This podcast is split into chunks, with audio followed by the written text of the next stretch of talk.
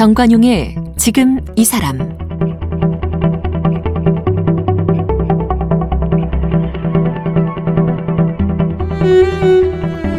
여러분 안녕하십니까 정관용입니다. 백신 접종을 하고 있지만 이 코로나19 팬데믹이 사그러들지 않으면서 사회적 갈등과 범죄도 늘어나고 있습니다. 우리나라뿐 아니라 세계 곳곳에서 뭐 시위, 폭동도 있고요. 미국의 조 바이든 대통령 지난 5월에 코로나19 증오 범죄 방지법 이 법에 서명하기도 했죠.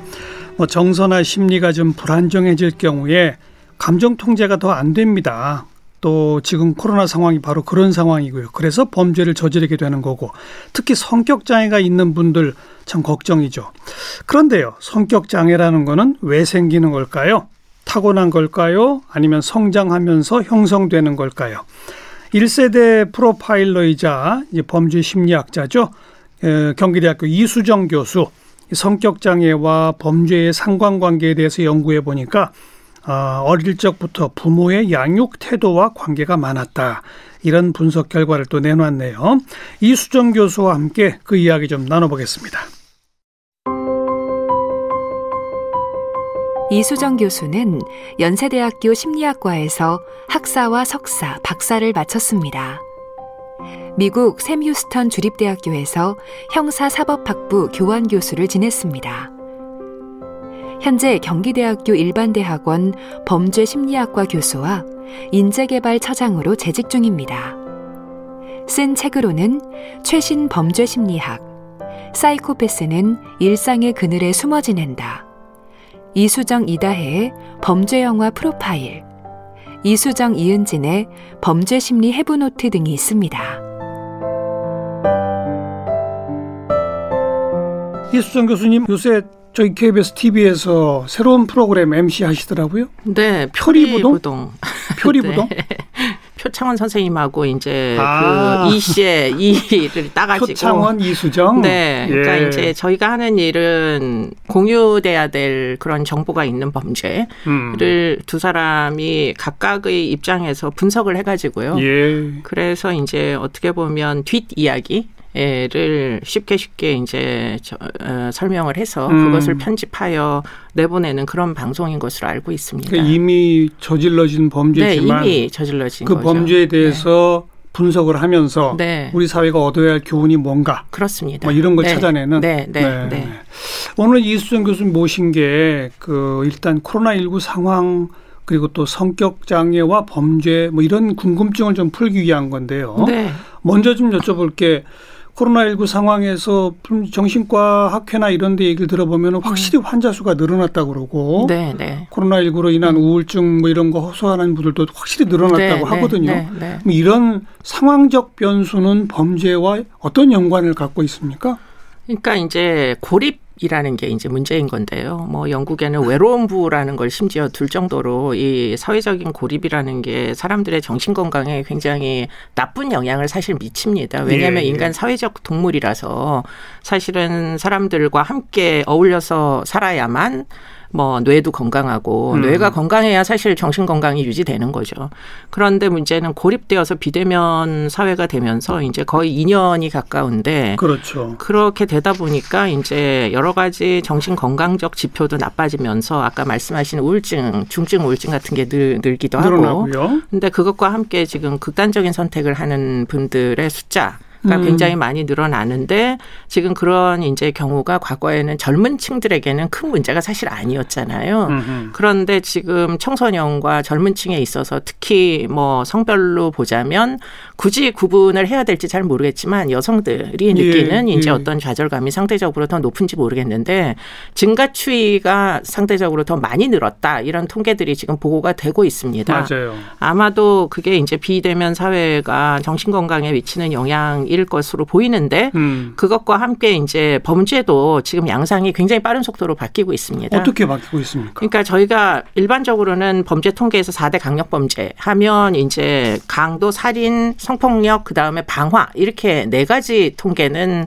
아, 굉장히 장기간 동안 이제 언제나 추적을 해 왔거든요. 예, 예. 그래서 매년 이제 보고가 됩니다. 그런데 최근 이제 한 4, 5년 사이에 비대면 또 뭐 컴퓨터 의존도가 높아지면서 강도 사건이 굉장히 많이 감소했어요. 강도는 줄고. 네. 그렇기 어. 때문에 오프라인에서 일어나는 범죄는 지금 감소 추세다. 이렇게 얘기할 수 있는데 그러네요. 네 가지 중에 가장 폭발적인 증가 추이를 보이는 건 성폭력입니다. 오. 왜냐하면 사실은 비대면 사회가 되면서 지금 몸살을 앓고 있는 게 결국은 온라인 을 통한 성착취 범죄, 맞아요. 네, 영상물들 이런 것들이 너무 폭발적으로 증가하는데 지금 예, 이 예. 온라인 성착취 범죄는 특히 이제 사리 분별을 잘 못하는 아직은 철이 없는 이런 미성년자들을 대상으로 해서 굉장히 많이 발생하거든요. 청소년층에서. 네. 그래서 예. 이제 피해자들이 나이 어린 피해자들이 굉장히 많이 늘어나고 있다. 이게 음. 이제 문제이고요.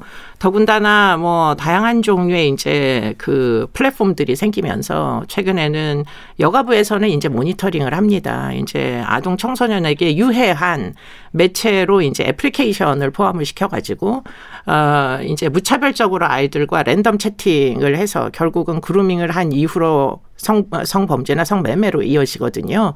그렇기 때문에 이제 그런 모니터링을 해 보니 애플리케이션이 그와 같이 이제 성매매를 그 목적으로 하는 앱, 이 이제 300개가 넘게 지금 활발하게 마켓을 형성하고 있다 이런 성매매만을 목적으로 하는 어플리케이션. 그렇습니다. 그것도 적발된 것만 300개일 거 아닙니까? 모니터링이 된 게 300개인 거죠. 예. 네. 어. 그래서 이제 그 리스트를 쭉 뽑아 가지고 뭐 관계 부처에다가 제재를 요청한다거나 그런 일들을 네. 하는 것으로 알고 있습니다. 네.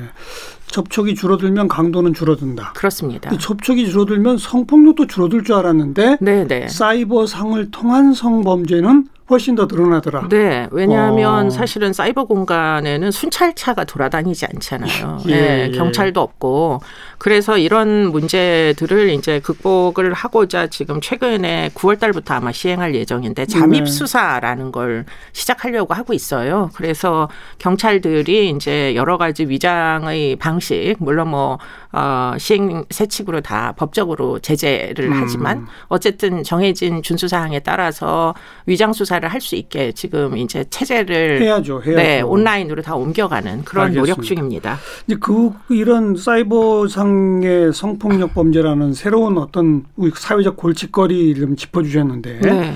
이것과 조금 그 연관이 될지 어쩔지 모르겠습니다만은 아까 우리 얘기 시작할 때는 코로나로 인해서 사람들이 고립되고 그럼으로써 뭐 우울증이나 이런 거 늘어나고 이런 얘기 했잖아요. 네, 네, 네. 그런 그런 그 우울증 같은 것들이 늘어나는 상황이 예를 들면 무슨 폭력이나 살인이나 이런 것을 증가시킨다 이런 연구 결과는 아직은 없습니까? 그런 연구 결과도 지금 미국의 의회에서는 이미 뭐 꽤 오래 전부터 총기 난사 사건들에 대한 어. 분석을 사실 하고 있거든요. 그래서 아마 이번에 어, 증오 범죄에 대하여 대통령이 미국에서 입법을 아마 하는데 동의한 것으로 보입니다. 증오 범죄 방지법 네, 서명, 네, 네, 선언했습니다. 네, 네, 그렇습니다. 예. 근데 이제 그게 사실은 일상적인 스트레스 수준이 높아지면 그러면 스트레스를 해소할 길이 없잖아요.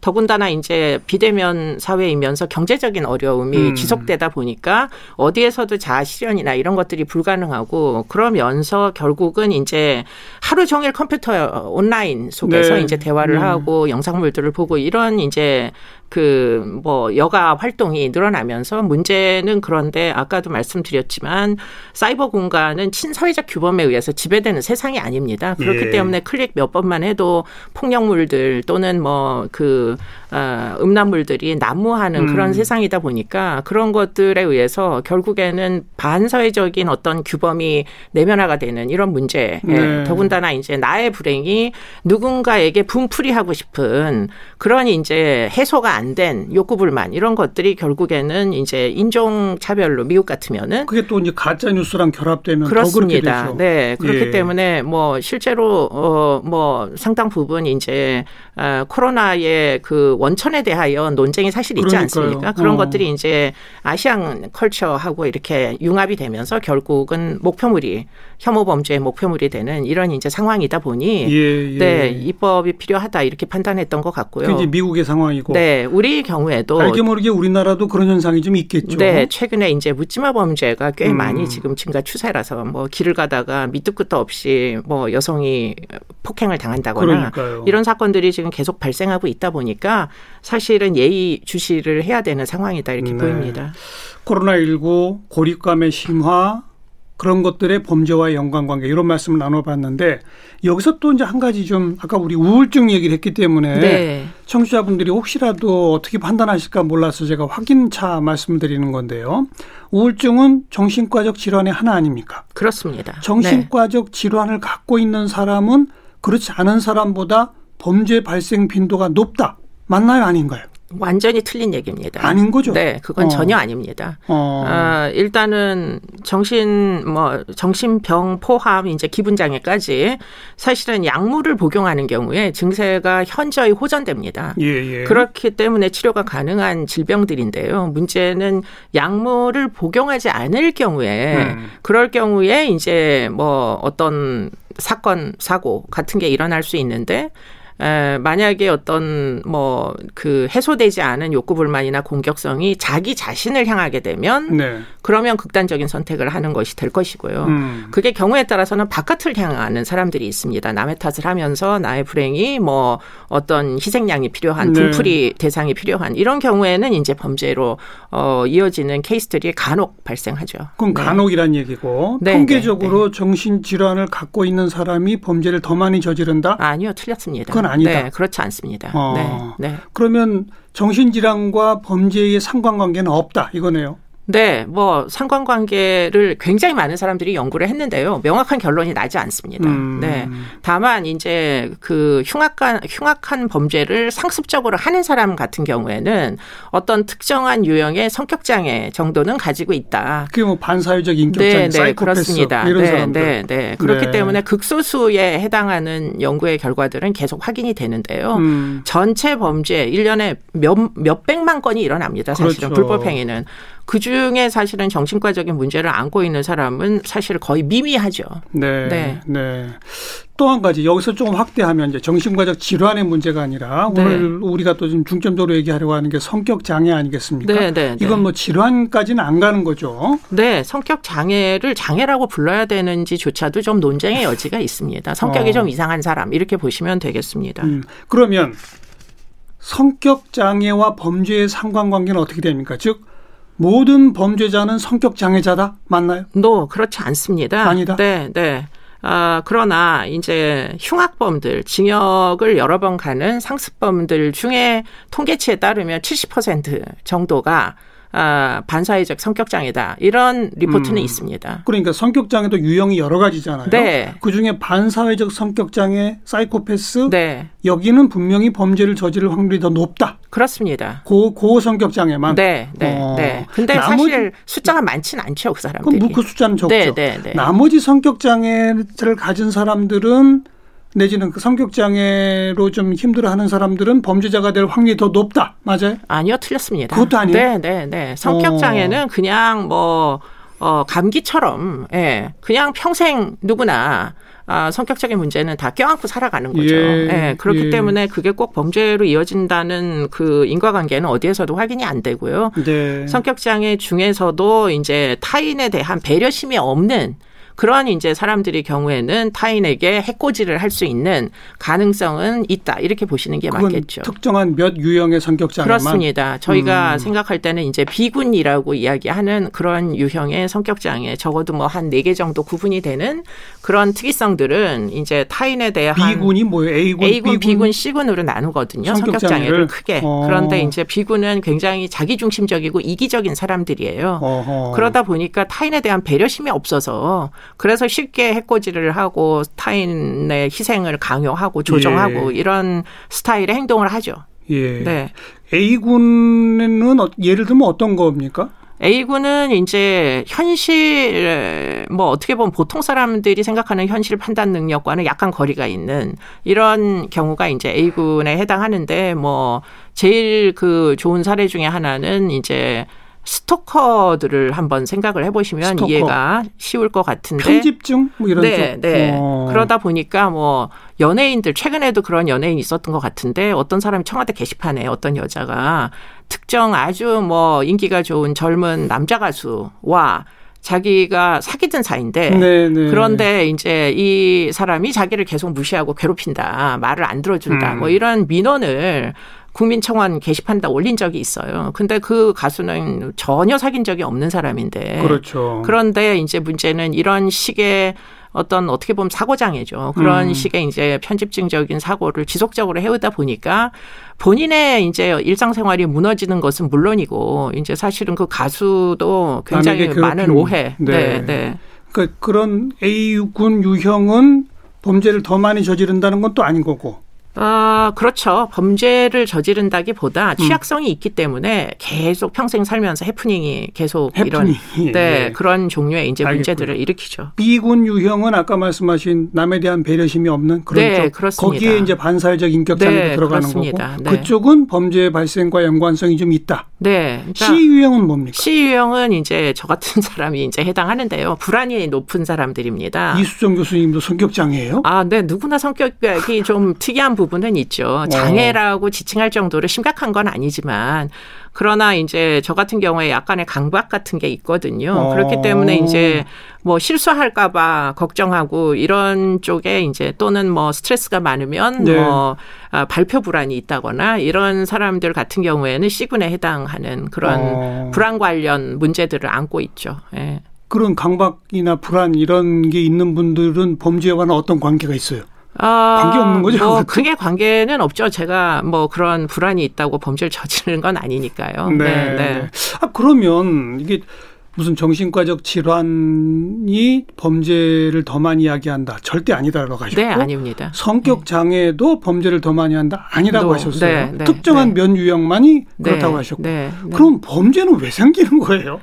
아, 범죄는 제일 그 공통적인 분모는 많은 그 사회학자들은 이제 빈곤이 문제다. 이런 아, 얘기는 사회적 요인. 네. 예. 언제나 일치하고 앞으로도 내내 일치할 것이고, 예. 근데 문제는 해결을 못 하는 게 그렇죠. 이제 문제이고요. 어. 그런데 사실은 그런 문제는 소소한 재산 범죄들을 유발하기 때문에 뭐 누구의 인명이 손실되거나 또는 누가 성폭행 피해를 입거나 이런 거하고 약간 거리가 있기 때문에 음. 아, 물론 뭐 다 해결을 하면 참참 좋겠죠. 그래서 뭐 많은 정책들이 있습니다만 그 다수를 저희 심리학자들은 이제 관심 있어 하는 그 사람들은 아니고요. 저희 같은 경우에는 이제 범죄자들의 개인 내적인 문제가 있을 시에 예, 예. 이뭐 어떤 중증 어떤 뭐 장애적 요인을 어떻게 극복을 해야 되느냐 이런 고민들을 사실 하다 보니까 음. 뭐 상습범들 중에 그 중에서도 이제 대인 피해 사람을 죽이거나 예, 또는 예. 성폭행한 거다 이런 사람들을 주로 연구를 하는 거죠. 그렇군요. 예. 그러니까 강력 범죄 그 중에 또 상습 범죄 그렇습니다. 그쪽과 네. 성격 장애의 관계 네. 이런 걸 연구하시는 거로군요. 네. 어. 저희가 이제 그 강호순 사건이 일어났을 때 강호순 사건이 사실은 겨울마다 여자들이 거의 3년 이상 사라졌던 사건이거든요. 연쇄 살인이었죠. 네, 네. 예. 경기 남부권에서 그래서 이제 검거하기 전에 현장을 좀 같이 한번 가봐달라고 해서 몇 명의 전문가들이 이제 봉고차를 함께 타고 음. 여자들이 사라진 곳마다 이제 돌아다닌 적이 있어요. 그런 데 문제는 뭐냐면 그런 식의 범죄가 한 건 한 명의 이제 피의자잖아요. 그렇죠. 그런 사람이 한 명이 나타나면 지역 경제가 싹 다 죽습니다. 그렇죠. 다들 6시 이후에 불 켜진 곳이 없더라고요. 그렇죠. 네. 그래서 그때 느낀 게, 아, 이, 그, 이 한 사람에 음. 대한 이해를 제대로 하는 것이 어쩌면 정말 다수의 범죄를 예. 제재하는 거 못지않게 중요하겠다. 그때 그런 생각을 한 적은 있습니다. 네. 네. 네. 범죄자들하고 이렇게 상담하고 하는 프로파일링 작업을 오래전부터 해오셨잖아요. 네, 네, 네. 그 사람들이 술술술 자기 얘기를 해요. 잘 안 하죠. 네, 아주 천지 차이가 근데 있는 것이 판결 전 단계에서는 각종 거짓말을 다 합니다. 어. 그러니까 거짓말이라는 게 정말 뭐 본인에 대한 수사의 방향을 고의적으로 틀기 위해서 허위 정보를 이제 제공하기도 하지만 인간이라는 것 자체가 굉장히 좀그 어, 자기 방어적이잖아요. 그렇죠. 그렇기 때문에 정말 고의적인 거짓말이라기보다 뭐 이야기를 하다 보면 뭐 나중에 알고 보면 거짓말인데 음. 본인은 그것을 인식하지 못한 채 에, 뭐 어떻게 보면 체면 치레를 하느라고 하는 이야기들인데 객관적이지 않은 이야기들을 하는 경우들도 많이 있습니다. 음. 그런데 경력이 좀 쌓이시면 네. 이수정 교수님 같으신 분은 딱 들어보면 아 이거 거짓말이구나 의심이 아니요, 가요? 저희도 알기 어렵습니다. 아, 거의 그렇죠. 입만 열면 거의 그 신뢰하기 어려운 이야기들은 늘상 하기 때문에 음. 그래서 저희는 한 가지 방법이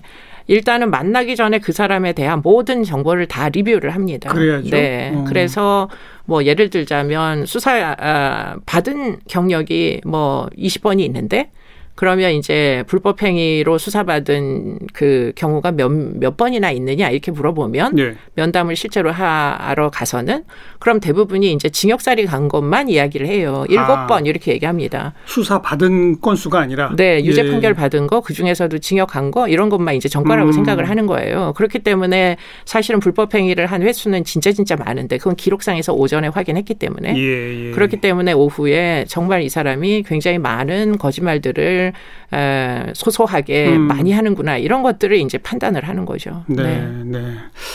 자 그런 판단을 내리면서 또 유죄 확정된 후에 그 사람들의 성장 과정까지 좀 이렇게 제대로 분석을 해보면 성격 장애 같은 것들이 성장 과정과 연관이 깊습니까? 네, 그러니까 판결 전 단계에는 그와 같은 거짓말 무지하게 음. 많이 하는데요. 판결을 일단 받고 나면 확정이 되고 나면 사람들의 태도가 확 바뀝니다. 그렇겠죠. 그러면서 이제 솔직한 자신의 얘기를 털어놓기 시작하거든요. 그러면 이제 그런 이야기들은 진짜 진짜 어떤 사적인 그런 음. 뭐 본인의 개인적 경험까지 아주 솔직하게 털어놓는 경우들이 많이 있고요.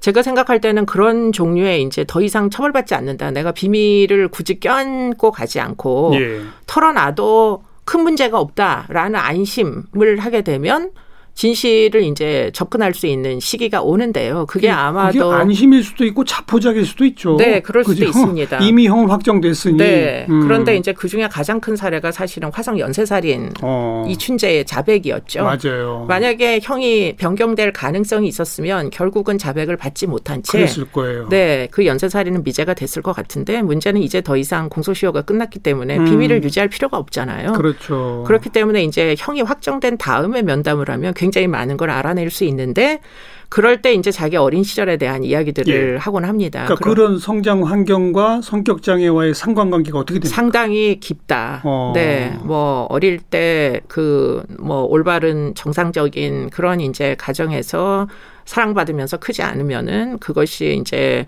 성격적인 문제를 유발하게 돼서 타인에 대한 배려심 없고 예, 이기적이고 예, 예. 뭐 이런 이제 사람들로 이제 성장할 가능성이 높다 이런 것들은 지속적으로 확인이 되더라고요. 그 어릴 때라는 게 몇살 때를 얘기하는 겁니까? 보통? 이제 발달 심리학자들은 뭐 만 3세 또는 조금 더 커서 만 5세 까지가 사실 굉장히 결정적 시기다 이렇게 얘기를 많이 하거든요. 진짜 어릴 때군요. 네. 그렇기 때문에 그때 이제 정말 사랑받는 느낌을 받으면서 인간에 대한 기본적인 신뢰 를 가질 수 있어야 되는데 어. 당연히 이제 부모 밑에서 사랑받으면서 크는 사람들은 쉽게 이제 성취할 수 있는 것들인데 문제는 양육 환경이 굉장히 불안정한 경우에 예, 예. 뭐 꼭 친부모가 아니어도 상관없어요. 사랑을 해주시는 할머니나 할아버지나 또는 뭐 양부모도 상관없는데 굉장히 안정적인 그런 양육 경험을 하지 못하는 경우에 음. 그러면 이제 성격적인 문제가 발발하게 되고 네. 그것이 지속적으로 영향을 주고 뭐 청소년기를 거쳐서 보통 한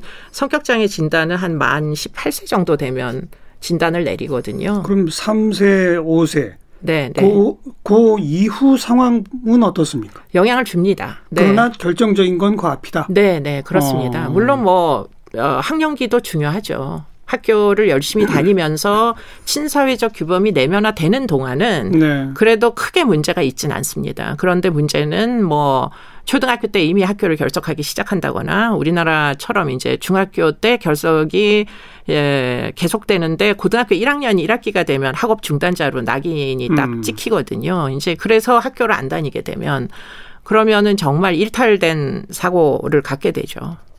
그러니까 청소년 학령기도 성격과 분명히 연관성이 있다. 그렇습니다. 하지만 네, 네. 그것보다 이전에 결정적인 건 0세부터 3세, 그렇습니다. 내지는 0세부터 네, 5세. 네, 네, 그리고 어찌 네. 보면은 그 0세에서 3세, 5세 사이에 뭔가 어떤 문제가 있으니까 학령기 때 학업 중단하고 뭐 이렇게 되는 거 그럴 있겠죠. 개연성이 높죠. 그런 네, 걸 수도 있죠. 네, 네, 어, 네. 어. 서구학자들은 한 발 더 앞서서 유전적 소양을 이야기하는 학자들도 심지어는 있습니다.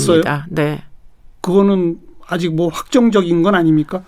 네, 그게 사실은 굉장히 어려운 문제죠. 음. 뭐 인간이라는 게 네이처가 중요하냐, 널처가 중요하냐 이런 문제인데 뭐 지금까지 누구도 깨끗하게 입증을 못했고요. 예. 앞으로도 쉽지는 않아 보이는데 유전적 소양이라는 게 있다 이런 음. 설들은 어, 나름 설득력을 얻고 있고요.